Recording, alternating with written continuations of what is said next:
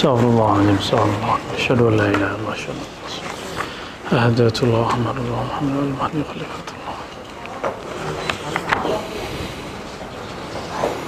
السلام عليكم ورحمة الله وبركاته. بسم الله الذي لا يضر مع اسمه شيء في الأرض ولا في السماء السميع العليم.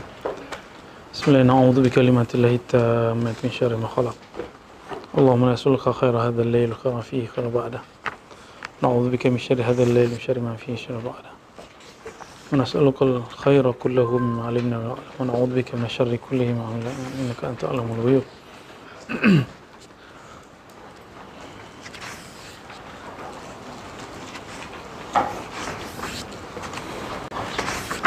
Sebelumnya teman-teman kita sudah membaca bab uh, tawakul ya dan mukaddimah dari hub ya. Sekarang masuk ke bab 61 sudah kita baca satu halaman kemarin.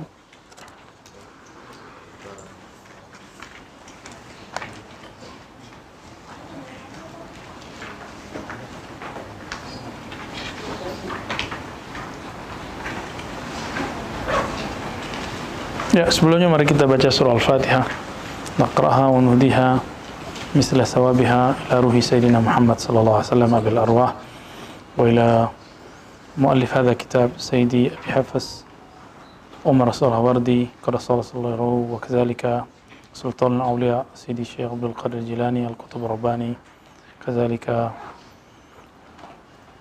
سيدي أبي الحسن الشاذلي وسيدي محمد بأحد الشيخ نقشبندي وسيدي أحمد تيجاني وسيدي أحمد رفاعي ومحمد السماني وسيدي أحمد بن إدريس الإدريسي وسادتنا الشطارية والخلوتية والبكرية وغيرهم من أئمة الصوفية لنا ولهم الفاتحة أعوذ بالله بسم الله الرحمن الرحيم يا رب يا نسين صلى الله عليه وسلم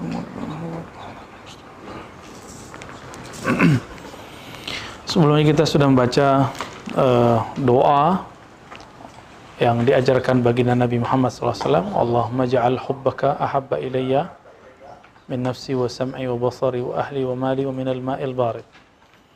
Dan kita juga sudah baca syurut hululi halawatil iman ilal qalb. Ya.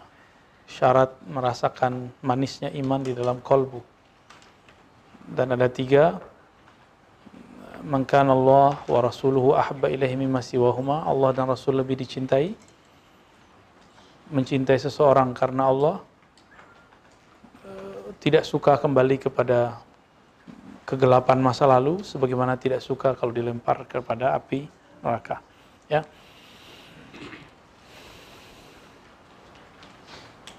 Kan fi mukayif syai' so? تشعر بالبرد بالبرودة لا طيب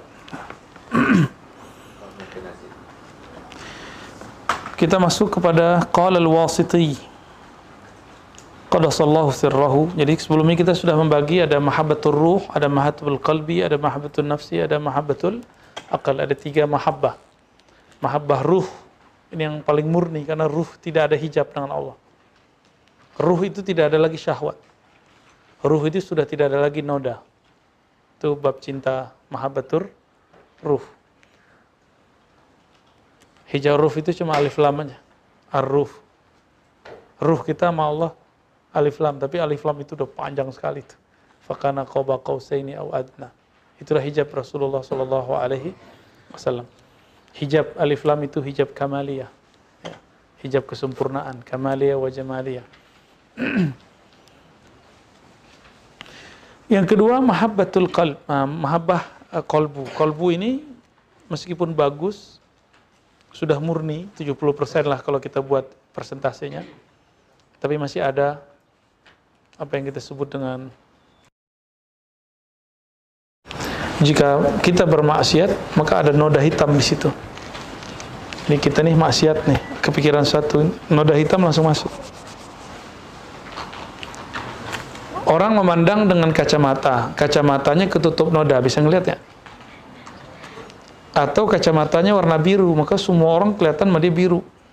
Padahal yang masalah kacamatanya. Dia lihat orang hitam kulitnya, ternyata yang hitam kacamatanya. Nah ini sering terjadi.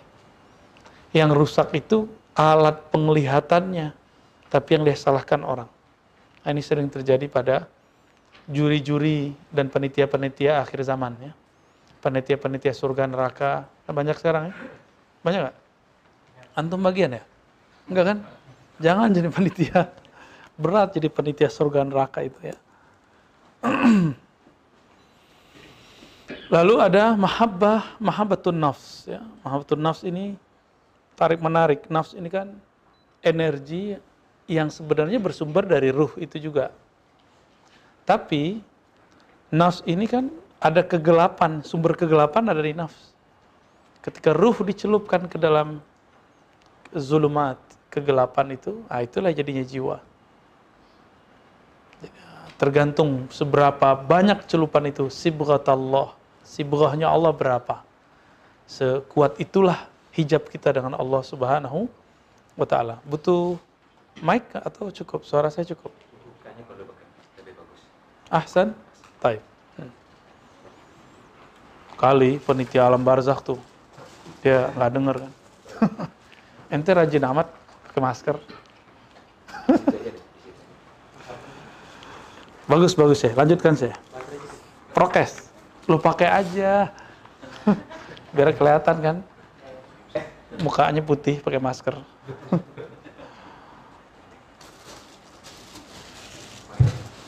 Halas? Taib. Ada mahabbah yang keempat, mahabbah akhliyah, mahabbah akal. Akal itu mahabbahnya mahabbah dalil, mahabbah hujjah. Nah, antum ini dominan yang mana? Jadi ada laki-laki, ada perempuan, dia dominan rasionya. Maka dia jatuh cinta sama orang pinter. Bukan pinter, pinter dukun ya. Pinter dalil. Ada yang nafsia, kita tambahkan. Ada mahabbah jasadiyah. Ada lagi yang berikutnya, yang keenam. Ada mahabbah maliyah. Ya. Ada mahabbah jasadiyah. Jasadnya keren. Suka mau nggak duduk di samping cewek cantik tapi ketus mau nggak punya cowok keren tapi apa pelit mau nggak nggak mau lah cantik fisiknya gagah badannya tapi ketika berbicara nggak enak, nggak mengenakkan. Mau nggak duduk bareng sama orang begitu? Kabur kita. Ya. Itulah kemudian kenapa mahabbah jasadiah ini tidak bertahan lama. Apalagi sekarang kan diskonnya banyak kalau pakai pakai WA, Facebook, itu kan jangan ketipu. Maka saya sarankan anak-anak muda tolong jangan jatuh cinta lewat sosial media. Ya, Cinta itu pakai ruh. Rasanya bagus. Kalau ketemu, ketus. Tersiksa ya. ya, yang udah paham udah nikah tuh paham tuh ya. Apalagi Datu orang kayu paham. ya do ya. Eduardo, ismukum saya. Eduardo. Kok jadi Dodo sih? Dari Spanyol jadi Jawa. Oh gitu. Aneh tambah ini pakai L, dodol.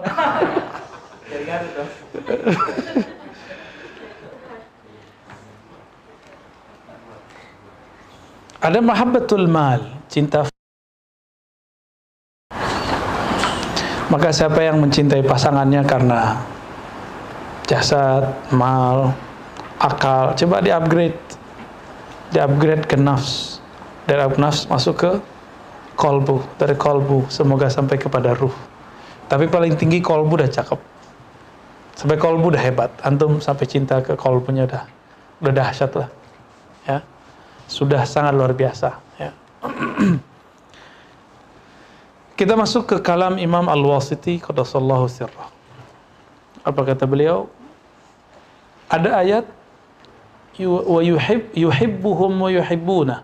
Surah Al-Maidah 54 ya Kama annahu bidzatihi yuhibbuhum kadzalika yuhibbuna dzatah. Mereka mencintai Allah sebagaimana Allah mencintai mereka. Ini tafsir beliau ya.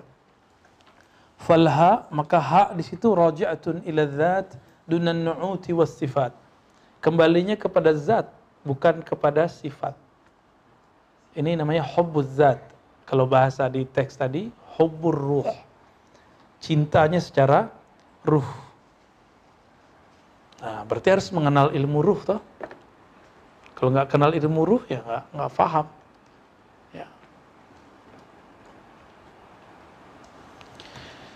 Ada nggak yang senang sama seseorang karena ngelihat akhlaknya? Ada. Itu nafsiyah. Udah masuk ke kolbiah. Asalnya sih wajahnya kita nggak biasa, nggak nggak tertarik. Cakep, tapi kita nggak tertarik. Tertariknya pas dia ngasih orang, dia nyapa orang sopan sekali. Kita langsung itu cinta sama dia. Nah, namanya mahabbah nafsiyah udah masuk ke mahabbah. Ya. Lagi presentasi, presentasinya cakep. Wah keren nih orang cerdas amat nih anaknya. Langsung seneng nyari-nyari di Facebook, di Instagram. Ya, siapa sih ini orangnya? Pernah begitu gak? Nah, pernah semua lah. Saya aja pernah kok. Satu nggak pernah ya. Nggak pernah sekali. Nggak pernah sekali. Pernah berkali-kali ya. Jangan-jangan pernah jatuh cinta sama dosen cantik lagi ya. Ini jatuh cintanya sama dosen cakep. Ya wajar kalau ini. Sama dosen cantik. Branding dong. Gak apa-apa. Kan Nabi Muhammad nikah pertamanya sama Khadijah ya enggak? Baik. Al-muhibbu syartuhu an tulhiqahu sakaratul mahabbah. Wah, ini berat ini. Pencinta itu syarat dia apa? Bener nggak dia cinta? Diiringi sakaratul mahabbah. Mabuk cinta. Kita sebut kasmaran. Hmm. Ada mabuk nggak kecinta itu? Mabuk rindu, pengen ketemu, posting-posting, tuh. itu mabuk tuh, mabuk cinta tuh ya micin apa waduh itu istilah anak-anak anak-anak zaman now ya kita anak zaman jadul. Cinta makhluk aja begitu apalagi kepada Allah. Itulah kenapa kalau wali masuknya di bab mahabbah awal dia jadi wali bab mahabbah itu jadi wali majzub. Jadi wali majzub itu bidza ya, majzub yang ketarik oleh rasa cinta kepada Allah. Jika dia bukan minal uqala, orang-orang yang kuat hujah akliyahnya, apa yang terjadi? Maka dominanlah mahabbah dia daripada akliyahnya. Jadilah seperti Syekhana, Syekhan ya. Habib Syekhan itu begitu. Enggak gila kok, saya jamin. Antum yang bilang dia gila nggak ngerti dia. Kok coret-coret? Ya, mengurusan dia. Ya. Wali kok begitu? Ya wali ente gimana? Itu wali Allah. Wali Allah suka-suka Allah. Kalau wali ente suka-suka ente, buat aja sendiri kriterianya enggak. Oh, wali kan harus tengah hutan. Itu namanya monyet tengah hutan. Wali itu harus hidup susah. Itu namanya kismin. Orang mis. Wali itu harus sederhana. Ya salam. Itu wali ente. Waliullah suka-suka Allah. Allah kan maha kaya. Maka Allah kaya kan walinya. Allah maha gaya. Allah gayain itu walinya. Suka-suka Allah kan? Kan Jamal itu kan maha gaya tuh. Jalal. Terjemahan bebas. Ya kan boleh kan? Terjemah kenapa kita nggak boleh terjemah kan? Maha bergaya itu Allah. Allah boleh semuanya. Allah boleh narsis. Allah boleh sombong semua yang tidak boleh bagi kita itu pantas bagi Allah Subhanahu wa taala. Antum wajahnya ngerasa cakep nih. Itu siapa yang buat? Emak. Bapak. Terus pantas nggak ngerasa bangga sama muka? Ya nggak pantas. Muka kita begini-gini aja. Allah yang buat, maka kita berbangga karena Allah lah yang nyeting itu. Untung matanya nggak ditaruh di dengkul kan. hidungnya tak dinaikin ke langit-langit apa Jadi kalau hujan tuh ke dalam kan enak tuh. Kita nggak pernah ngatur, itu Allah yang setting. Tanya mak bapak kita, mereka kah yang buat? Enggak, mereka juga nggak buat. Allah yang buat semua. Allah itu sebutan untuk zat yang maha sempurna. Dalam bahasa Sanskerta disebut Sang Hyang Widi. Dalam bahasa kita disebut Tuhan, Gusti, Pangeran. Dalam bahasa Melayu lama disebut Tuhan. Jangan dibalik ya, hantu. Beda-beda tipis tuh. Dalam bahasa uh, orang Cina apa orang Prancis, dia gitu. Dia, sang dia, huwa. Huwa. Bahasa Arab uh, lebih cakep lagi. Hampir semua istilah yang ada dalam bahasa mana pun masuk dalam bahasa Arab. Disebut Allah. Disebut El, Allahumma. Ya. Kan ada yang sok-sok pinter bahasa WA saya. Agama ente itu nggak sempurna.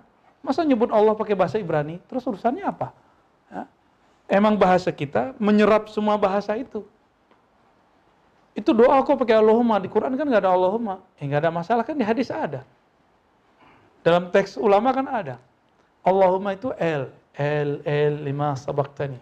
Yang bahasa Ibrani. Coba antum yang baru dengar, itu ngerti kan? Itu bahasa Ibrani loh.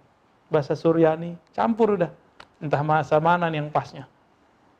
Karena orang Ibrani paham, orang Suryani paham, Arabi paham. Karena akar bahasa ini sama semua. Yang paling tua kan Suryani, bahasa Sayyidina Adam. Ya, Nabi Ibrahim bahasanya banyak. Maka sudah ada kajian yang mengkaji bahasa para nabi, lughatul anbiya, ya, language of uh, prophets, ya, bahasa bahasa para nabi. Ada nabi yang tiga bahasa, ada yang dua bahasa. Nabi Isa, Ibrani, Suryani. Nabi lughatul alamin. Nabi semua bahasa Nabi bisa. Maka umminya Nabi, ummi jasadi. Secara jasad dia ummi. Tapi secara ruhani beliau tidak ummi. Beliau berbicara dengan bahasa burung. Burung punya bahasa loh. Bahasa onta. Nabi ngomong loh sama onta. Nabi ngomong dengan pohon kurma, dengan batu. Nabi ngerti bahasa batu. Antum ngerti nggak bahasa batu? Khurafat nggak? Enggak. Nggak ada di dunia ini yang nggak berbahasa kepada Allah. Dan itu Sayyidina Nabi Sallallahu Alaihi Wasallam ya fahamu wa. Beliau mengerti dengan baik. Ya. Ternyata dalam hadis Imam Tirmizi disebutkan tubuh ini setiap hari ngomong kepada lisan, wahai lisan, kami ada dalam garansimu. Jika engkau baik, kami semuanya selamat. Jika engkau tidak amanah, kami hancur. Itu semua tubuh ngomong loh. Nah, itu antum kalau belajar muhadasah ruhiyah, muhadasah nafsiyah, muhadasah khatiriyah, muhadasah al-khidriyah, itu ngerti itu ntar. Atau badan kita tuh ngomong Itulah yang disebut oleh Nabi istafti kalbak. Puncaknya tanya kepada kalbumu karena al-qalb malik an-nafs. Kalbu itulah raja, king of nafs, ya, rajanya jiwa. Jangan dibalik. Jangan jiwa jadi raja. Akal itu cuma perdana menterinya. Jangan dia jadi raja. Kalau dia jadi raja, maka kita selalu memikirkan orang itu dengan logika-logika rasio bukan logika kolbu. Jadi beda, logika itu belum tentu rasional.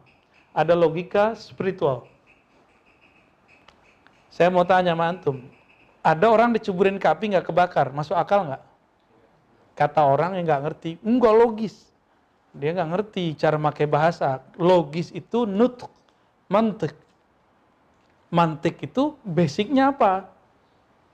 Dia berbicara dengan hujah akal atau hujah spiritual atau hujah hukum tabi'i, hukum alam. Secara hukum alam, api membakar, benar. Tapi secara hukum akliyah, mungkinkah Allah mengatakan kepada api, jangan kau membakar? Akal kita mungkin, tapi akal orang-orang tabi'i nggak mungkin. Karena bagi dia, tabi'i itu alam Hukum alam adalah standar akal dia. Maka kalau disebut akal, akal siapa dulu? Akal mukmin atau akal ghair mukmin? Akal tabii atau akal murni ya. Jadi agak beda juga ya. Orang-orang barat atau orang-orang kaum materialis kan mereka menggunakan akal tapi akalnya yang disesuaikan dengan hukum Taib. فإذا لم يكن ذلك حبه ذلك حبه فيه حقيقة فإذا الحب حبان Hub itu ada dua. Hubbun amun, hubbun khasun. Cinta umum, cinta khusus. Hubb, al-hubbul am mufassarun bimtithalil amri. وربما كان حبا من معدن العلم بالآلاء والنعماء Hubbul am ditafsirkan dengan menunaikan perintah. Dan bisa jadi Cinta ini min ma'dadil ilmi bil ala wa na'ma. Bersumber dari ilmu pengetahuan mengenai nikmat-nikmat dari Allah Subhanahu wa taala. Ala wa na'ma. Ini artinya nikmat. Wa hadzal hub makhrajuhu min sifat. Maka cinta ini dia keluarnya dari sifat. Waqad dzakara jam'un minal masyayikh al-hubbu fil maqamat.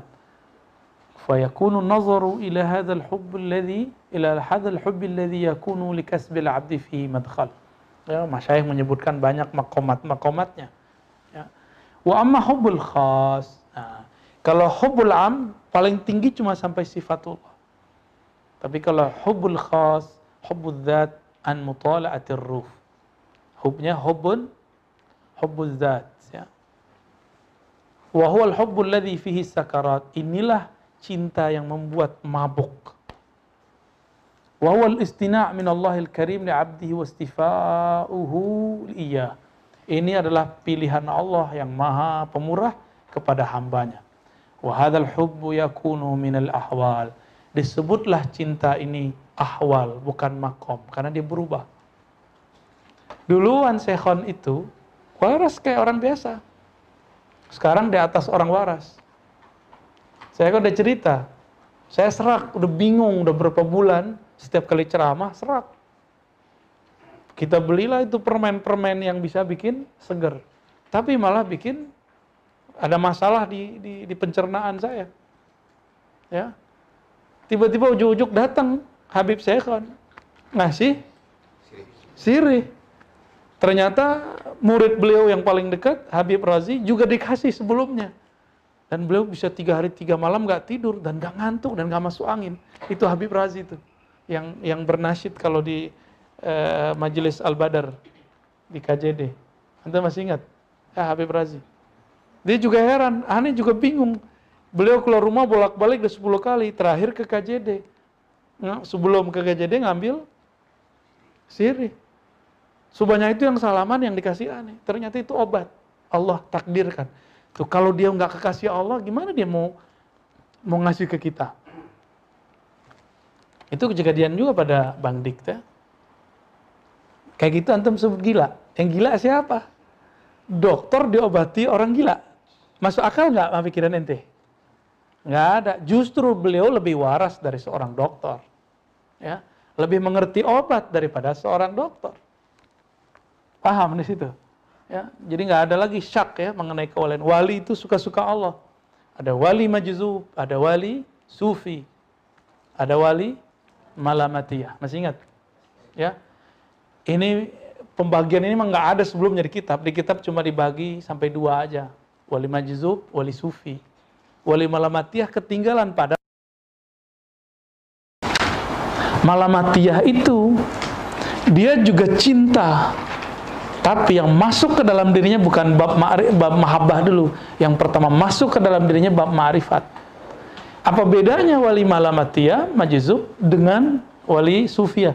Sufiyah yang pertama masuk ke dalam dirinya mujahadah riyadhah. Ya? Bisa bedain? Mau dibuatin bagannya biar antum lebih paham? Pusing ya. Dari tadi ngomong apa ini ya? Ya, tolong di, di ada nggak nih? Oh nggak ada sakunya bro. Ente pegangin ya. Berkah. Baik. Nah lepas. Di, di. Ya, Afan. Masih ingat? Asnaf Aulia.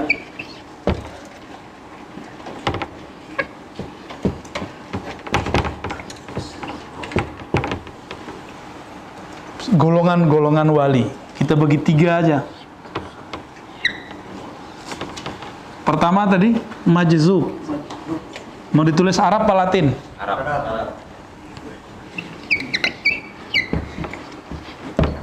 Majzub. Kata orang Jawa majdub. Kejedot. Majzub. Majzubun ya. Yang kedua sufiyah. Yang ketiga apa tadi? Mala matiyah. Disebut juga malamiyah. Sama ya? Malamatiyah, malamiyah sama.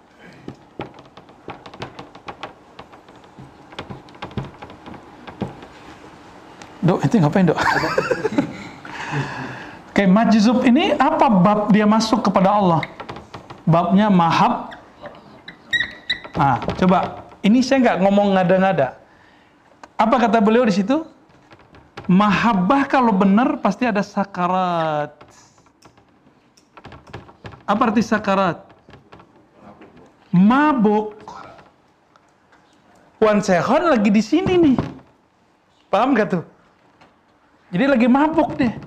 Habib Ja'far, antum masih ingat Allah yarham baru meninggal? Ini dia sini dia sakarat. Apa arti sakarat? Mabuk. Orang mabuk dikira gila sama yang nggak ngerti.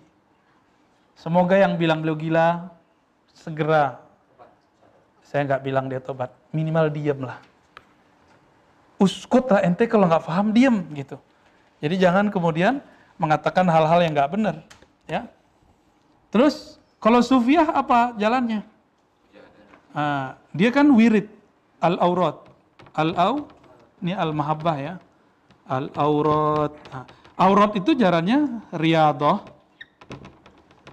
Apa arti riadah? Diulang-ulang latihan. Yang kedua muja mujahadah. Kalau malamatiyah, oh beda lagi babnya. Kalau malamatiyah di kolbunya ada ma'arif. Bukan lagi ma'rifat. Ma'arif, sorry. Ya. Ma'rifat, ma'rifat. Masuk. Ke mana masuknya? Kalau ini ke kolbunya, hilang akalnya. Kalau ke sini ke nafsiyahnya. Jadi ini ke kolbu. Kolbu ya. Di sini masuknya mana? Nafs. Di sini masuknya mana? Ruh. Tinggian mana? Nah, ini kayaknya habis deh baterainya. Ah, setiap biar aneh pegang. Ya. Setiap kali masuk ma'rifat ke dalam ruh mereka, itu si wali malamatiyah dia akan mengalami sekarat. Apa kata beliau tadi? Mahabbah itu ahwal. Nah, dia ngalamin ahwal juga. Ini ahwal juga. Apa arti ahwal? Kejadian yang yang berubah-ubah. Ahwal juga. Bedanya apa? Ini dengan ini. Kalau ini ahwalnya, nih kita tambahin ke atas ya. Maslubul akal. Apa terjemahan maslubul akal? Apa sih di Musa? Akalnya dicabut sama Allah. Ini kelihatan gak waras. Kelihatan gak waras, bukan berarti gak waras. Kalau ini apa yang terjadi? Kalau ahwalnya malah mati, apa yang terjadi? Hmm? Udah, udah gak apa, aneh pegang. Antum tugas saya. Apa yang terjadi? Dalamnya berlian. Gak boleh ketahuan, harus ditutup dengan kegelapan. Makanya ancuran amburadur tuh di luarnya. Tapi yang beliau jaga, jadi tidak pernah menunjukkan kebaikan-kebaikan, tapi di dalam dirinya ada berlian. Berlian ma'rifat. Sengaja Allah tutup. Inilah cara supaya dia nggak istidroj. Jadi orang istidroj itu bisa jadi dia menzohirkan ketaatan. Tapi batin dia ngerasa takjub. Bisa begitu. Hati-hati tuh. Kalau malah mati ya, dia tidak menzahirkan kebaikan, tapi tidak pernah menyimpan satu titik pun keburukan di kalbunya. Coba antum yang sholatnya katanya rajin, umrohnya rajin, zikir pagi sorenya rajin. Pernah nggak terbersit suuzon sama orang? Sering. Kayak gitu antum mau jadi wali. Wali apaan? Ya. Orang beda politik aja udah benci. Gimana kalau beda mazhab? Orang cuma beda jingkrang sama jingkrang udah marah. Cuma beda jenggot nggak jenggot udah marah. Udah cuma beda sedina nggak sedina, yasinan nggak yasinan, udah ngamuk-ngamuk. Kirim pahala nyampe nggak nyampe, udah ngomong-ngamuk. Gimana mau jadi wali? Orang terjebak pada hukum-hukum fikih yang zahir, yang masih diperdebatkan ulama. Lah saya sedih sekali ketika ada, ini kan kita jelasin kejadian pada Habib, Syekhan. Lo ada Habib protes yang jelasin ini. Orang itu terlalu memuka-buka. Ya salam, ya akhi. Ani mau nyelamatin njit ente, aminya ente. Supaya ente juga selamat oleh orang lain. Kalau nggak mau juga nggak masalah. Ya, benarlah kata Rasulullah, al ulama warasatul anbiya. Nabi nggak bilang zuriatku warasati, enggak yang disebut warasah ulama. Belum tentu zuriat ulama. Tapi karena kita mendengar Nabi berkalam, ahibbu ahla baiti hubban li. Cintai zuriatku, cintai ahlu baitku karena cinta kepadaku. Kita cinta sebatas kalam Nabi ini. Tapi kalau mereka begini jahil ya sudah kita nggak ya nih la narudha, kita nggak tanggapin. Khawatir nanti dia tersinggung. Kalau tersinggung ntar dia bawa-bawa Habibnya. Ya, padahal dia belum makom Habib. Habib itu yang alim mahbub indah muridi. Yang alim dan dicintai oleh umat. Itu baru Habib. Kalau enggak Sayyid aja. Maka yang kita sebut dari awal kita ngaji Khatmul Aulia, sebelum kitab ini kita buka, bahwa keluarga Rasulullah ada dua. Alun Nabi Isnani, ada dua keluarga Nabi. Ada keluarga Nasabi, ada keluarga Ruhi. Kalau ruhi itu ulama. Ulama di artinya arifin billah yang mengenal Allah Subhanahu wa taala. Ya. Beruntung kalau ada sayyid dia kenal Allah, maka kita takzim kepadanya dua kali lipat. Udah sebagai zuriat Nabi, dia juga sebagai ha, pewaris ilmu Nabi Sallallahu Alaihi Wasallam. Terus kalau ada sayyid ketemu ulama bermakrifat, oh, dia juga harus lebih hormat. Karena orang ini lebih permanen ikut nabinya. Meskipun si yang, yang bermakrifat ini juga hormat kepada yang sama, sama itu. Ini yang terjadi pada Sayyidina Ibn Abbas menghormati sahabat Nabi Abu Sa'id, Jabir, Al-Abbas, dan lain-lain. Mereka menghormati guru yang alim seperti sahabat menghormati Nabi. Tapi yang alim ini karena dia bukan zuriat Rasulullah, dia juga hormat kepada zuriat Nabi Sallallahu Alaihi wasallam. Ya semoga ini bisa menjadi uh, evaluasi kita bersama-sama ya. Atau jangan-jangan Anies salah jelasin. Ada salah nggak menurut Sidi Musa? Ini yang alim, alim jo kitab nih gimana? Ini menurut antum salah atau antum yang nggak tahu? Coba lihat lagi. Majzub, al-mahabbah, sakarat. Apa yang hilang? Ya, sufi, coba lihat sufi. Antum dengar sampai hari ini masih ada nggak Kawan-kawan saya masih banyak mau ngamalin dalail puasa tiap hari. Itu namanya riadoh, mujahadah. Paham? Mau ngamalin tarekat Naqsyabandiyah 40 hari 40 malam. Di hari ke-21 baru boleh makan daging, terus hari ke-21 yang berikut lagi. Berarti hari ke-41 ya. Baru boleh. Cuma makan mutih aja kita, makan yang ya nggak ada nyawanya. Ya, hewan-hewan nggak boleh, hatta teri nggak boleh dimakan. Bukan nggak boleh secara hukum, nggak boleh secara adab. Bedakan ya. Anak sekolah nggak boleh pakai baju, nggak boleh pakai sarung. Itu hukum syariat apa adab? Boleh nggak? Kenapa di sekolah buat peraturan boleh? Zawiyah tarekat sufi nggak boleh buat peraturan. Kenapa nggak boleh? Oh, lebih suci sekolah berarti ya? daripada zawiyah sufi. Kan sekarang begitu. Dituduhlah oleh orang-orang yang yang nafsu makannya banyak. Oh, kalau masuk tarekan gue boleh makan daging. Bilang aja kalau ente suka makan daging, kasih tahu gurunya. Ntar gurunya akan bolehin. Waktu saya kita itikaf bareng-bareng, saya bawa jamaah ke, ke ya suluk tarekat Naqsyabandiyah. Itu orang pada hobi makan ikan, yaudah saya beliin ikan. Pada senang daging, kita bolehin daging. Tapi malamnya zikir kepanasan.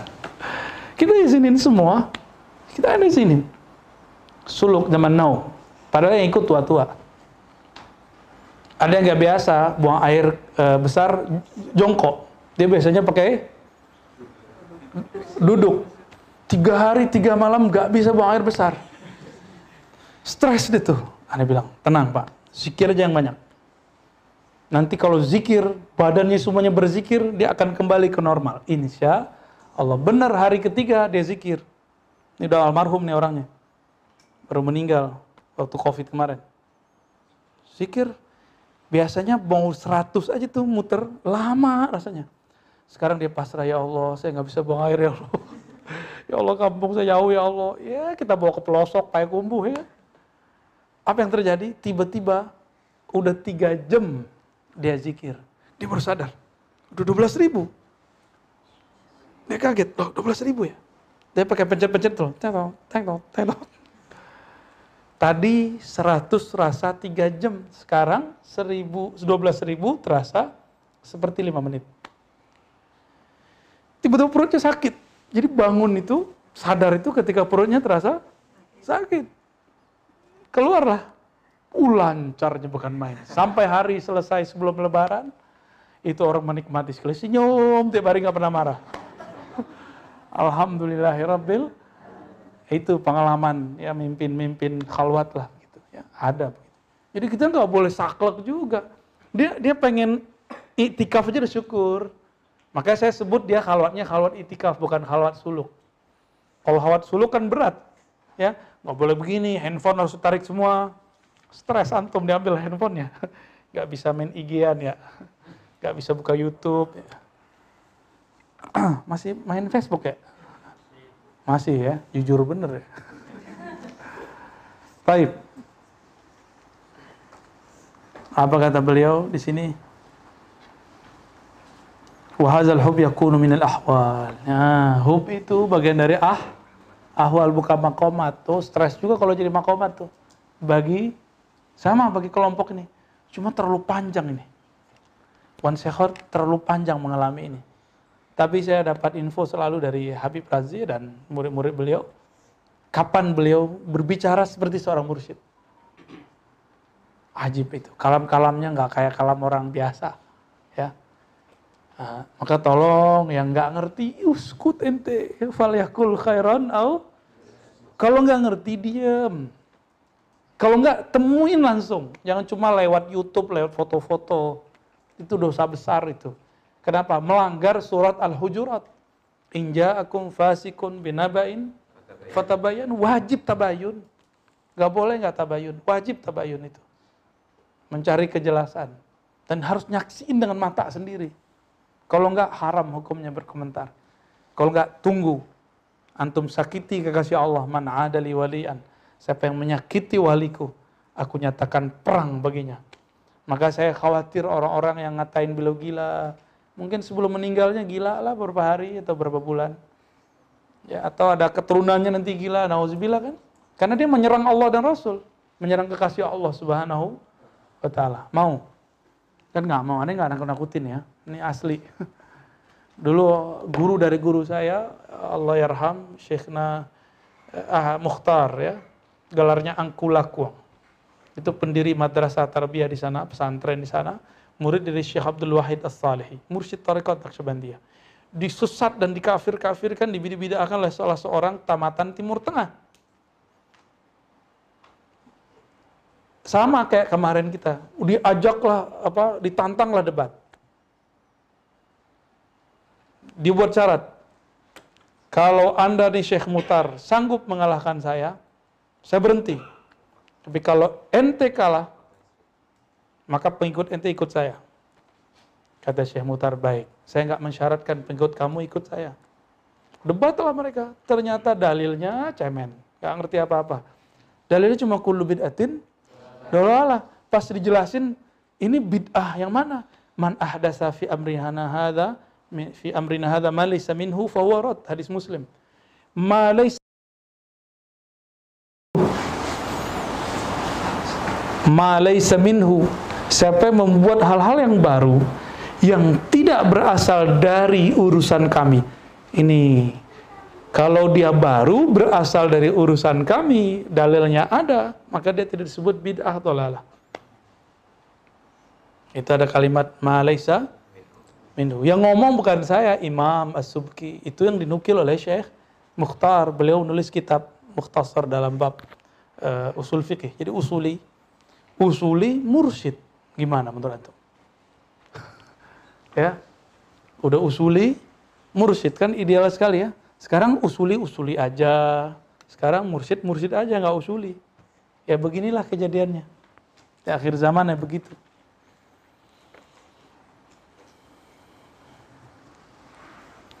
Li'annahu kenapa mahabbah disebut ahwal? Li'annahu mahdun mahdu mahab mauhibatin kemurnian dari pemberian. Laisa lil kasbi fihi madkhal. Nah, kayak Wan emang dia mengusahakan itu? Habib Ja'far Al-Kaf, emang dia mengusahakan itu? Enggak. Laisa lil kasbi fihi madkhal. Enggak ada urusannya kamu usaha atau kamu enggak usaha. Beliau-beliau begitu, itu pilihan Allah. Semenjak dari zaman sahabat-sahabat Nabi itu beberapa ada yang mengalami ah karena ahwalnya cepat langsung sembuh ketemu Rasulullah atau langsung normal ketemu Rasulullah Sallallahu Alaihi. Tapi Rasulullah wafat balik lagi muncul lagi ahwal-ahwal orang-orang seperti ini. Jadi orang-orang kayak Wan Sekhon itu sudah banyak ya, bukan satu dua. Dan saya sudah cerita gurunya Salahuddin, ya, uh, dia bukan hanya di Mahabah, dia masuk ke Malah Malamatiyah.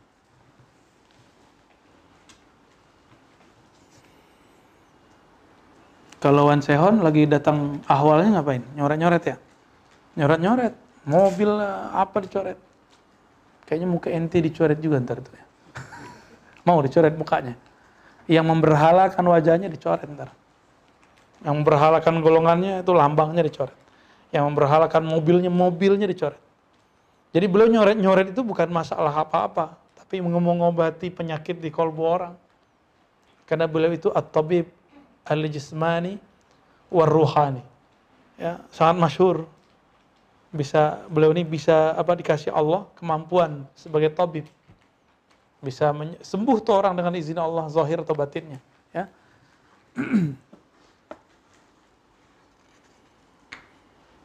Saya yang uh, takjub itu khadam dan murid-muridnya bisa gitu mengikuti pola beliau itu hebat itu ya sangat-sangat jarang orang bisa mengikutinya dan semoga nggak banyak yang memperalat beliau karena beberapa banyak juga yang memperalat. Atau dibawa-bawa ya, biar majelisnya terkenal biar terkesan Wan Sekhon mengunjungi kami. Itu ada yang begitu. Atau Wan Sekhon dibawa ke tempat dia. Tidur kan beliau kan gayanya tidur tidur aja tuh. Orang lagi kasmaran gimana? Mager nggak? Mager ya. Kecuali lagi sakit hati itu lain lagi tuh Wahwa mafhum min qaulin Nabi SAW ahabba ilayya minal ma'il barid. Yang lebih aku cintai daripada air yang sejuk. Uh, inilah pemahamannya bahwa ini anugerah dari Allah Subhanahu wa taala. Li'annahu kalamun an wujudani ruhin taltazzu bihubbiz zat. Kenapa? Karena itu merupakan kalam yang muncul wujdan ruh. Yang muncul dari ruh taltazzu bihubbiz zat yang kemudian merasakan kelezatan mahabbahnya zat.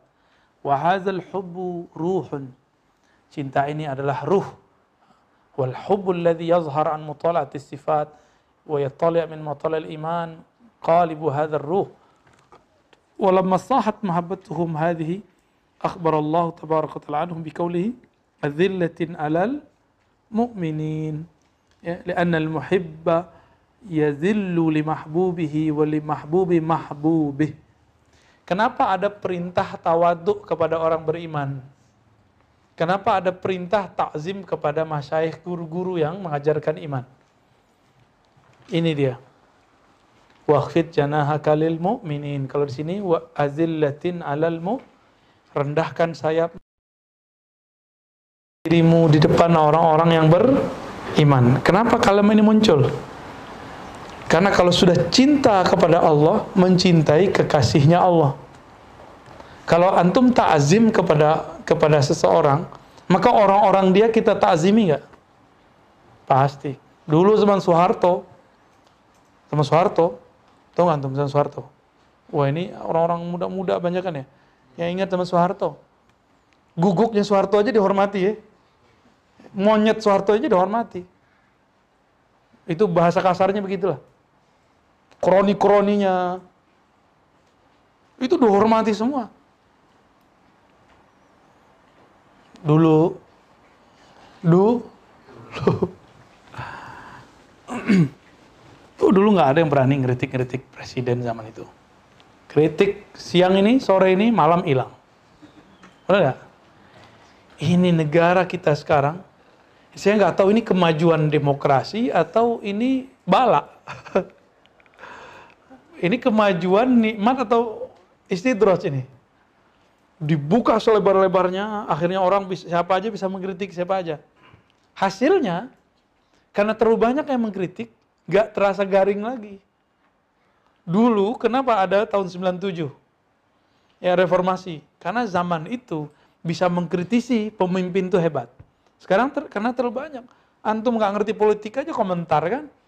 Berani buat status. Ya siapa yang mau baca? Emang sempat gubernur, presiden, wali kota baca tuh. Nggak ada kerjaan nih kali ya. Di zaman dulu itu banyak mata-mata tembok aja bisa ngelihat kan bahasanya gitu. Tembok aja bisa jadi mata-mata. Sampai sekarang mungkin di negara-negara yang lain masih, Saudi masih. Semudah itu loh hidup di negeri ini. Gak bersyukur juga. Siapa aja presidennya gak ada urusan kita. Emang negeri ini disetting Allah begini sekarang. Ya. Jadi banyakin bersyukurlah daripada ngeluh. Ya. Gimana hari ini udah bersyukur belum? Baru ya? Udah bersyukur belum bisa ngaji ya kan? Alhamdulillah Rabbil Alamin. Li mahbubihi wa li mahbubi mahbubihi. Ini kaidah ini seorang pecinta akan merendahkan dirinya di hadapan kekasihnya dan kekasih dari kekasihnya. Gak ada cemburu di situ, ya. Gak ada gak ada yang aneh-aneh lah di situ.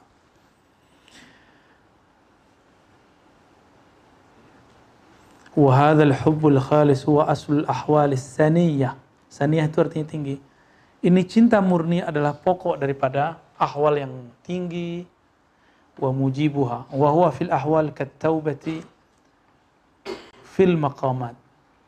Nah, ini untuk ahwal sama dengan taubat pada makomat. Jadi orang mau jadi wali itu dari mahabbah mulainya. Orang mau usul taubat mulainya. Gitu. Mau usul taubat dulu. Mau jadi wali kekasih Allah, mahabbah dulu. Kalau udah cinta mau berkorban nggak? Orang kalau udah jatuh cinta, jangankan cuma raktir 5 ribu, 50 ribu, rekeningnya dikasih. Benar dulu ini? Benar Ali? Benar? Gaji dikasih, arokin nggak paham. Ya segera rokiin, ya jangan lama-lama. ya kan Apriyadi, sama nih. Kita ngomong begitu udah bingung nih.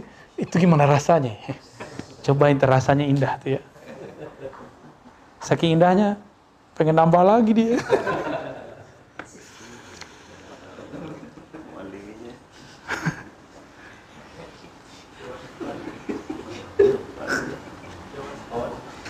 Wah ini kalam enak semua nih. Tolong baca Sidi Musa.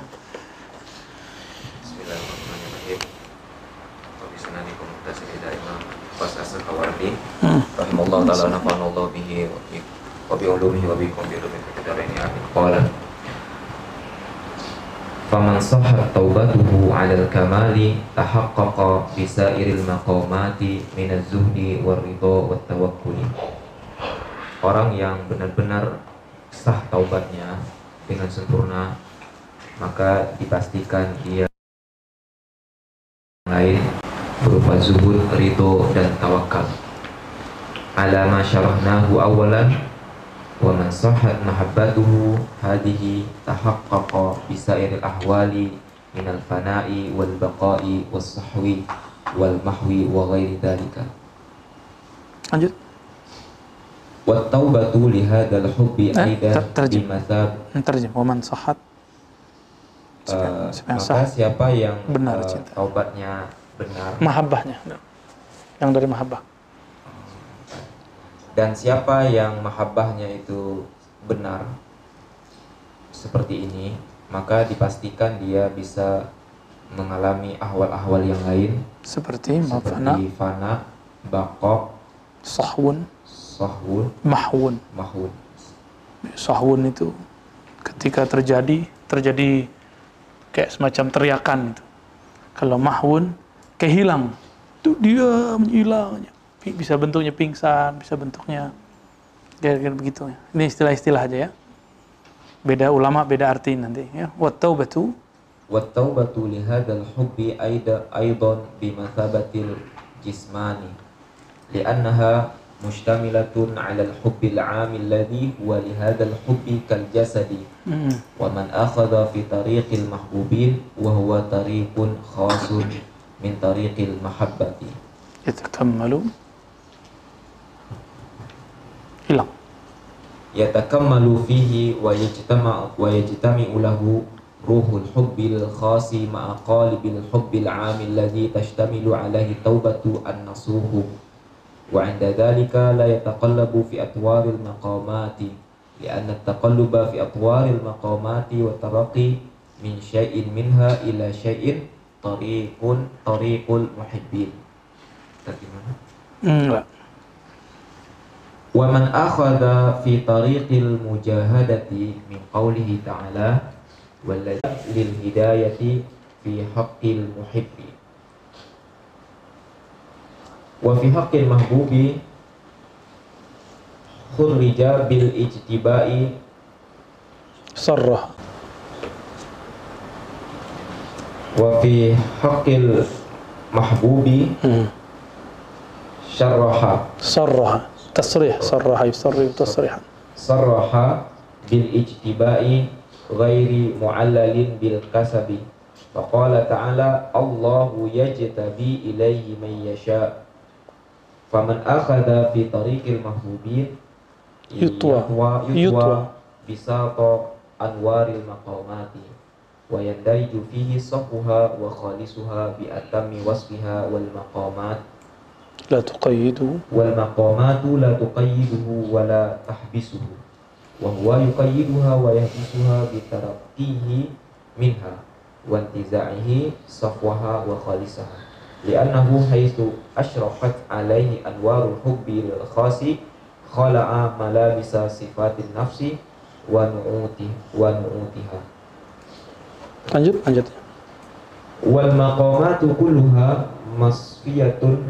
lil wasifati an-nafsaniyati fasudu uh, yusafihi anir rubbati wa tawakkulu yusafihi an qillatil mutawallidi an jahlin nafsi wa ridha yusafihi an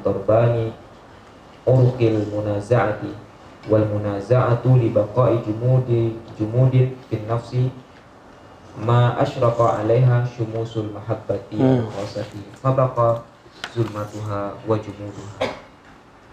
Terus. Faman tahaqqaqa bil hubbil khasi la nafsuhu wa dahaba jumuduha. Famada yanza'u zuhdu minhu minar rukbati wa rukbatul hubbi ahraqat rukbatahu. طيب ya, jafi, يا Ini yang tiga tadi, coba antum lihat. Yang kalau jalur. Ada kelas 1, kelas 2, kelas 3 disebut makomat. Ada tingkatan-tingkatan. Kalau yang mahabbah nggak ada. Langsung suka-suka. Kadang taruh di kelas 5 kadang ditaruh di kelas 7 kadang dibalikin lagi. Suka-suka Allah subhanahu mau yang begitu. Ah nggak perlu ujian antum ya. Suka-suka suka-suka yang punya sekolah udah kamu masuk kelas 5 besok diturunin kelas 3 besoknya kelas akhir. Suka-suka. Itu yang mahabbah ya maslub. Karena akalnya sudah maslub maka tidak ada rot tidak ada ijab. Ya tidak ada terima tidak ada jawab tidak ada tolak. Ya, ngikutin aja. Beda dengan malamatiyah Malamatiyah itu dia dimulai dari Allah. Maka akhir daripada sufiyah itu awal daripada malamatiyah. Kalau majzub semuanya awalan, semuanya akhiran. Semuanya awal, semuanya akhir, suka-suka. Tapi kalau malamatiyah, ujungnya para sufi itu awalnya dia. Akhirnya Palamatiyah itu pangkalnya sufi. Pangkalnya sufi apa? Syariat, fikih, zahir. Maka Malamatiyah itu selama belum terjadi islah tam pada dirinya. Semua wali itu diislah Allah loh. Semua wali. Diislah, diperbaiki oleh Allah. Maka puncak islah itu nanti ada pada Imam Al-Mahdi. Ada pada Imam Al Nah, jadi wali-wali sebelumnya yang malamatiyah itu diislah Allah sebelum wafatnya. Apakah berapa bulan, berapa tahun. Ada yang sesaat sebelum wafat. Maka malamatiyah ini nggak bisa dihukumi dengan pandangan zahir. Dia harus pakai sir. Malamatiyah itu setiap masa ada. Sekarang ada, setiap masa itu mungkin ada 40 orang, 70 orang, 100 orang. Dan sekarang nih Pulau Jawa panen ini malamatia. Banyak sekali yang malamatia. Untuk hitungan saya ada banyak. Di Mesir ada, di Yaman tuh ada. Tapi yang paling banyak Pulau Jawa. Banjar tuh ada juga tuh ya. Ada yang aneh-aneh. Tapi yang paling aneh nih Jawa, Bawayan dulu ada juga begitu tuh. Di Bawayan itu dulu ada namanya masih hidup enggak tuh ya. Pak Umar. Tuh namanya horor gak? Umar itu kayak orang gila, kata orang. Bukan gila dia. Dia dikenal sama wali di Jawa, padahal nggak pernah ke Jawa secara fisik. Itu kalau sudah gali-gali tanah pakai ini, pakai jarinya di depan rumah seseorang, terus dia buat orang-orangan dia masukin ke dalam. Nggak jauh dari situ besok ada yang meninggal.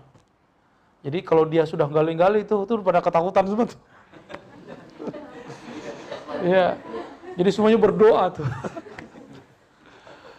Padahal itu kabar baik. Berarti semua orang harus siap-siap meninggal tuh. Dikasih tahu dulu kan enak belum meninggal dikasih tahu.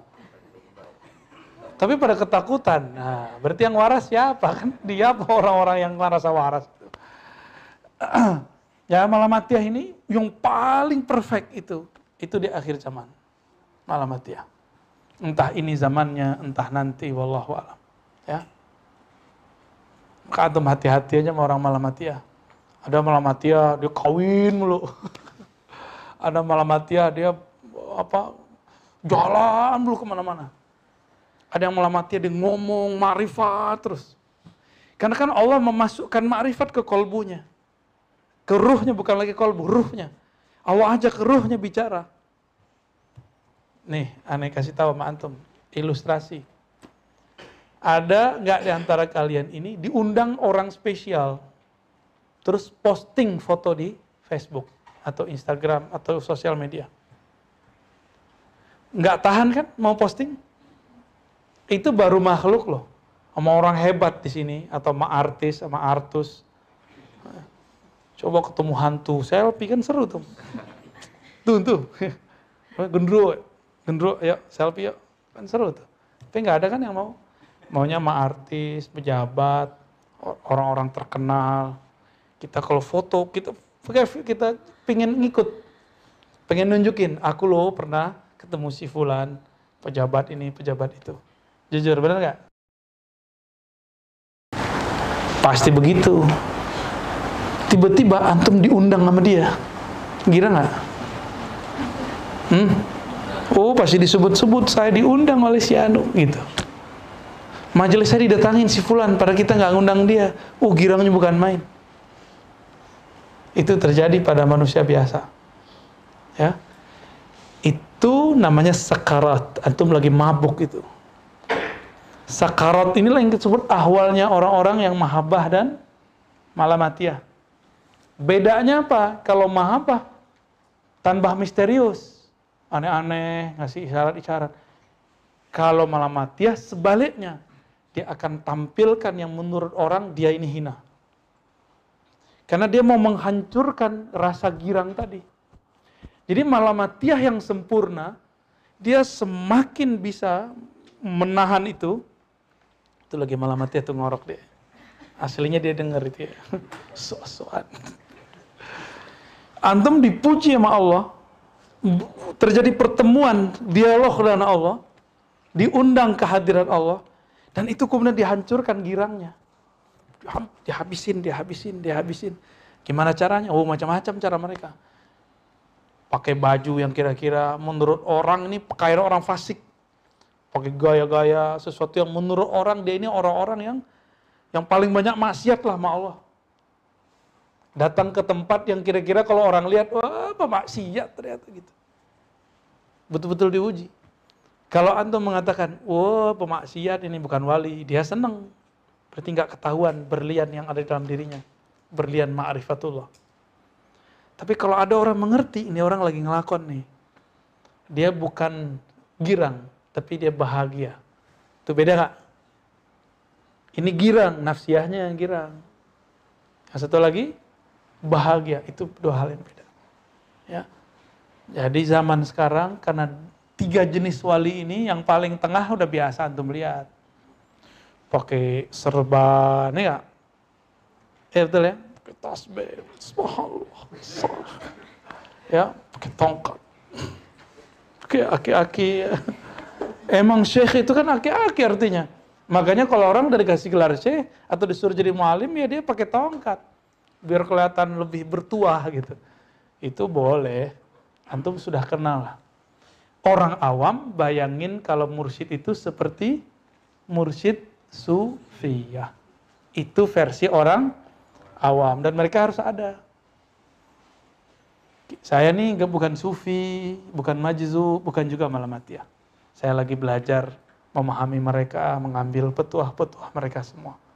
Semoga kita diangkat jadi kekasih Allah. Gak usah sosokan lah ya. Gak usah antum kabarin saya, uh saya udah ketemu nih malam mati ya. Udah simpen aja. Aneh juga tahu banyak kok tentang itu, tapi kita. Katanya Umar Yusuf, iya. Yang Allah tampilkan gak baru dua. Wan Sekhon, Habib. Habib Sekhon, Habib Ja'far.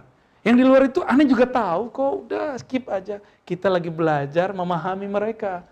Gak usah WA-WA kita lah, ya. gak usah kirim-kirim message, akan-akan ente lebih tahu. Nggak usah. Karena merasa lebih tahu ini juga bahaya.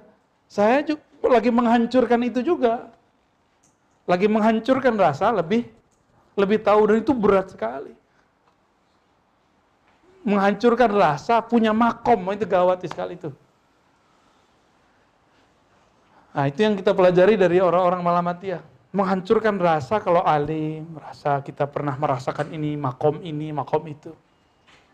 Kalau belajar dari majzub wali yang yang kayak orang gila apa belajar pakai sir mandang orang jangan pakai fisik pakai sir. Sir kita bilang masa digila begitu? Masa ada orang gila nyembuhin dokter antum gitu aja deh. Itu dalil paling jelas tuh. Ya. Ada nggak orang gila bisa ngasih obat orang yang waras? Menurut antum ada nggak? Kalau ya tunjukin aneh ya. Ada nggak? Ada nggak orang gila, dia setiap kali ada orang meninggal, dia sudah ngerti, malaikat mau udah datang, dia kali-kali lah tanah di depannya. Ada nggak? Itu bukan gila namanya, itu namanya fisakarat. Ya, orang itu apa sebutannya? Orang mabuk itu apa? Sukaro ya. Sukaro.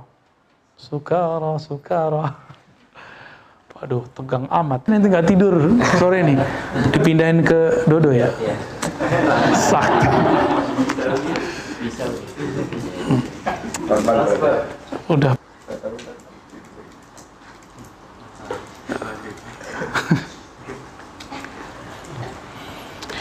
Di sini beliau menceritakan ada muhibbin, ada mahbubin, benar nggak? Ada muhibbin, ada ma- mahbubin. Kalau mahbubin, dia dicinta, dia dipilih. Pelasin, ada nggak di Quran? Di hadis ya. Husna, do- guru. Ini puncaknya tahlil nanti. Quran itu bisa diijazahkan semua tuh. Salawat itu bisa. Tapi kalau rasa muraqabah, rasa ini ada nih wisuda musyahada. Nggak ada. Ma- ah, wisuda zikir boleh, wisuda suluk boleh. Ya. Jadi yang ada misalnya gini, murid disuruh zikir, nanti dia merasakan kayak merasa bersama Allah. Dia lapor kepada mentornya, kepada gurunya, nanti dicatat ma- sama mentornya. Oh, Syanu sudah mengalami ahwal muraqabah. Besok-besok dia ngerasain kayak bertemu Nabi di mana-mana. Oh, dia berarti ru'yatun Nabi. Besok-besok dia ngerasain kayak semua alam ini kok nyebut nama Allah ya. Nyebut nama, berarti dia ma- masuk kepada wahdatul asma. Kayak gitu-gitu modelnya. Nah, itu ada pola-polanya. Ya, dan itu ada tekniknya semua. Jangan sampai salah, ya, yang nggak bisa ditalkinkan, jangan ditalkinkan. Tapi ketika dijalani dengan makomat, maka dia jadi makom. Makom ini namanya. Apa dong bagian atas? Atas ini sama atas itu. Ini biarin. Makomnya orang majzub namanya wahdatul wujud. Yang ada hanya wujud Allah dalam diri dia.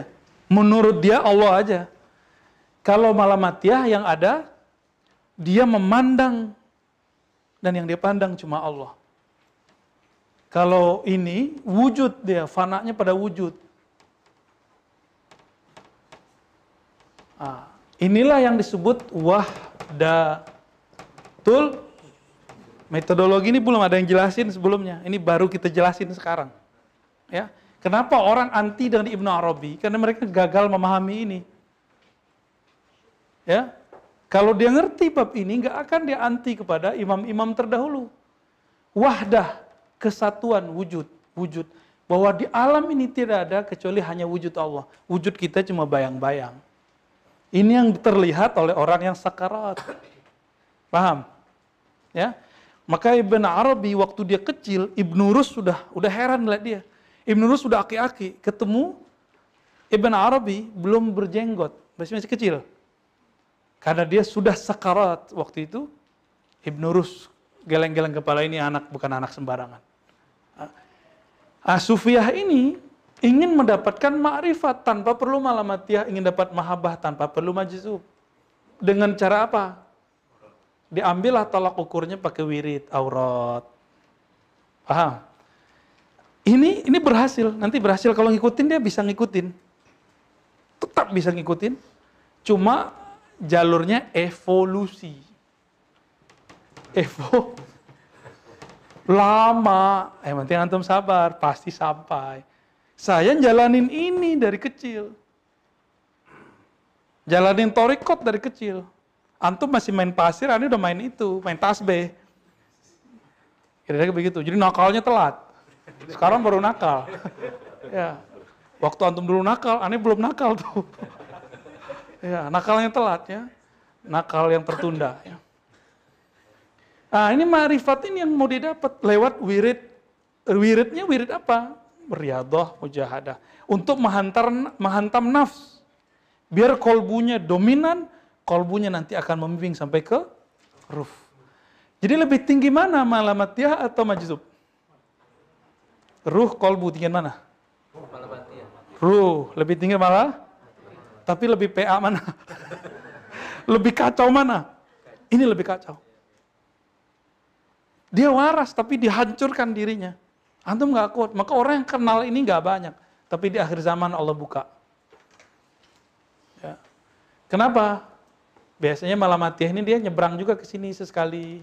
Maka dia buat wiridan juga, dia berkhalwat. Jadi khalwat tuh di sini. Kalau ada orang malamatiyah berkhalwat, maka dia bisa menstrukturkan ajarannya.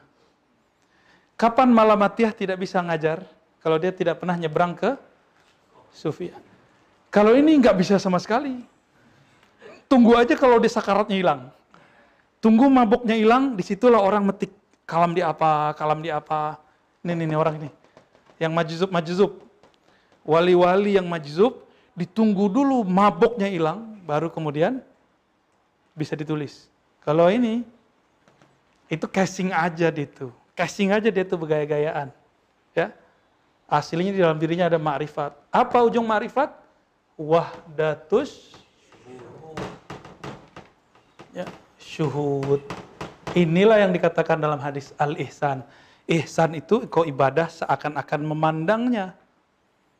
Jika tidak, maka engkau merasa di ah, merasa dipandang itu pencapaian minimal sufi di sini standar ujung-ujungnya mereka akan dihantarkan ke sini. Jadi kalau sufi ini sudah bisa dia mengendalikan nafsnya, mereka-mereka inilah yang Allah muliakan sufi ini jadi mu'alim. Jadi apa kelebihan para sufi? Jadi mu'alim. Kalau ini bisa jadi mu'alim nggak? Tunggu dulu sadar. kalau ini bisa jadi mu'alim, bisa. Kapan dia pengen bener, dia balik aja tuh. Maka dia akan menjadi mu'alim di saat ada orang-orang yang tasdik sama dia. Berarti yang kata ma'rifat itu meleburnya antara kesadaran rohani dengan kesadaran nafsi ya? Enggak, dia suka-suka deh. Dia mainnya di ruh. Kesadarannya ruh murni. Kalau nafs celupan, apa kalau nafs dicelupnya ke zulumat. Kalau kolbu cahaya. Kalau ini hembusan Allah, murni dia, maksum. Nama Mbah Inti itu maksum. maksum, dijaga sama Allah. Jadi ini orang malamatiyah ini, karena dia kekasih Allah hakiki, kekasih zatnya Allah, mau dia gimana aja, itu Allah pasti nanti maafkan. Pasti nanti Allah maafkan. Kenapa? Inilah makomnya Ahlul Badar.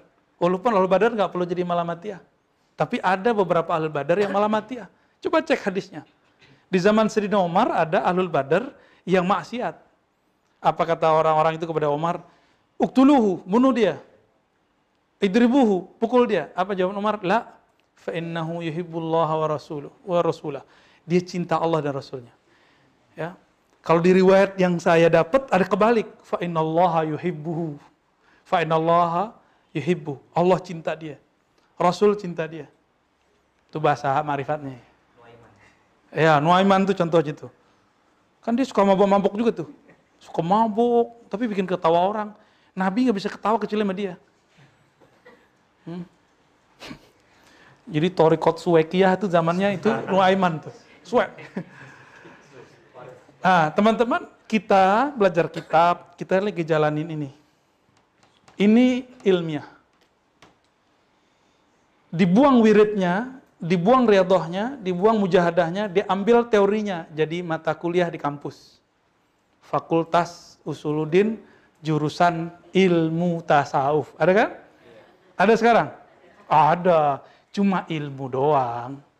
Praktek mau enggak? Belum. Syukur-syukur mereka kalau udah ngerti gampang kalau mau usul. Jadi mereka mulai dari pengertian dulu ya pas masuk tinggal mas, tinggal jalan, tinggal menjalani aja. Jadi dokter dokter mengajarkan teks-teks tasawuf sisa satu aja dia wirid.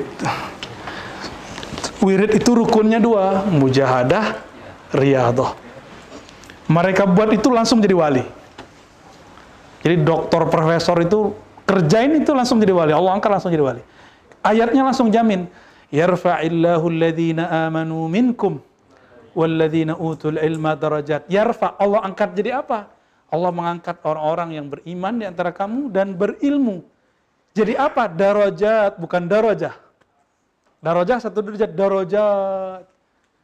Saya menerjemahkan itu darajatul aulia al-ahibba, derajat para wali, para kekasih-kekasih Allah Subhanahu. Semoga kita dibimbing Allah untuk menjadi kekasihnya. Amin. Jangan GR dulu, wah ini kekasih Allah, ntar dulu. Aneh wali, tunggu dulu ya. Walaupun antum ketemu orang dibilang, ente wali nih. Ya, ini wali murid gitu aja. Hmm. Usah, nggak usah terus serius. Karena terjebak dengan pujian itu, langsung istidroj ke Azazil. Azazil itu dulu jadi wali kutub dia. Dia kutubnya Ahlul Jannah. Gelarnya Haris. Haris itu punya tugas untuk menjaga surga. Itulah kewaliannya Azazil. Jadi wali itu punya tugas, walayah, ada ranah dia. Kalau enggak, enggak disebut wali. Jadi man huwal wali? Wali itu yang Allah berikan tugas karena dia diberikan ma'rifat oleh Allah Subhanahu wa taala. Apa tugas kewaliannya iblis? Dulu waktu nama dia Azazil. Harisul Jannah, Khazinul Jannah, menjaga surga dan memegang rahasia-rahasia surga. Kenapa sebut khazin? Karena dia menyimpan semua zikir-zikir ahlu as-samawat, orang-orang langit. Karena perbendaharaan surga itu zikir semua. Kalau antum zikir subhanallah di sini, di sana langsung jadi pohon. Ajib gak? Zikir solawat di sini, di sana jadi bidadari. Wois. Pada seneng ya, besok kayaknya solawatnya lebih banyak nih. Ya. Antum la haula wala di sini, di sana langsung jadi investasi hebat. Mau upgrade makomat tuh pakai la haula wala. Hmm? Pakai la haula wala. Kenapa, Neng? ya connect aja ya, bocah kecil. Taib. nah, semoga kita nggak terjebak seperti iblis, Azazil. Dulu dipuji-puji orang, ya Harisul Jannah, gelar kewalian dia. Ya Khazinal Jannah, oh, pemimpin surga, penjaga surga, ini gelar kewalian dia. Jangan terjebak sama sekali. Pulangkan semuanya kepada Allah Subhanahu. Antum tahu nih makoman antum di mana? Nggak usah kemudian dihiraukan. Hancurkan itu semua. Walaupun kita nggak jadi malam matiah, tapi kita bisa menghancurkannya. Inilah yang dikatakan oleh Imam Sya'rani. Kalau ada yang muji kita, pulangkan pujian itu kepada Allah Subhanahu taala. Dialah yang maha terpuji. Dialah yang berhak dipuji. Kita ini cuma dipinjamkan sesuatu aksesoris. Orang memuji aksesoris yang dipinjamkan itu. Pinjaman. Kalau dipuji pinjaman kita, yang dipuji sebenarnya apa? Antum minjem duit ke orang 2M, beli Alphard, bak belagu. Wah, dalam hati waktu dipuji, ih tajir bener ente. Dalam hati, ngutang. Gimana? Bangga nggak? Enggak, nggak bakal bangga. Saya yakin nggak bakal bangga. Kalau kita tahu ini bukan milik kita, kita nggak akan bangga. Maka wali yang hakiki, kekasih Allah yang hakiki nggak akan pernah bangga dengan gelar abdalnya, gelar kutubnya. Kutu apa? Kutu kupret. Baik, kira-kira begitu teman-teman. Semoga Allah uh, mengangkat ya, Allah marqina. Ya Allah angkatlah kami dari kehinaan jiwa kami kepada kemuliaan nur Engkau. Kemuliaan ruh yang Engkau tiupkan. Ya Rabb, ya waliyal mu'minin. Wahai walinya para orang beriman. Jadikan kami kekasih Engkau. Jadikan kami wali-wali Engkau. Fid dunya wal akhirah. Di dunia dan di akhirat. Allahumma ja'alna Allahumma ja'alna mahsyurina bi awliyaik. Ya Allah kumpulkan kami bersama kekasih-kekasih Engkau. Anbiya'ik, nabi-nabi Engkau. Wa rusulik dan rasul-rasul Engkau. Amin rabbal alamin. Rabbana atina fid dunya hasanah wa fil akhirati hasanah wa qina adhaban nar. Walhamdulillahi rabbil alamin. Assalamualaikum warahmatullahi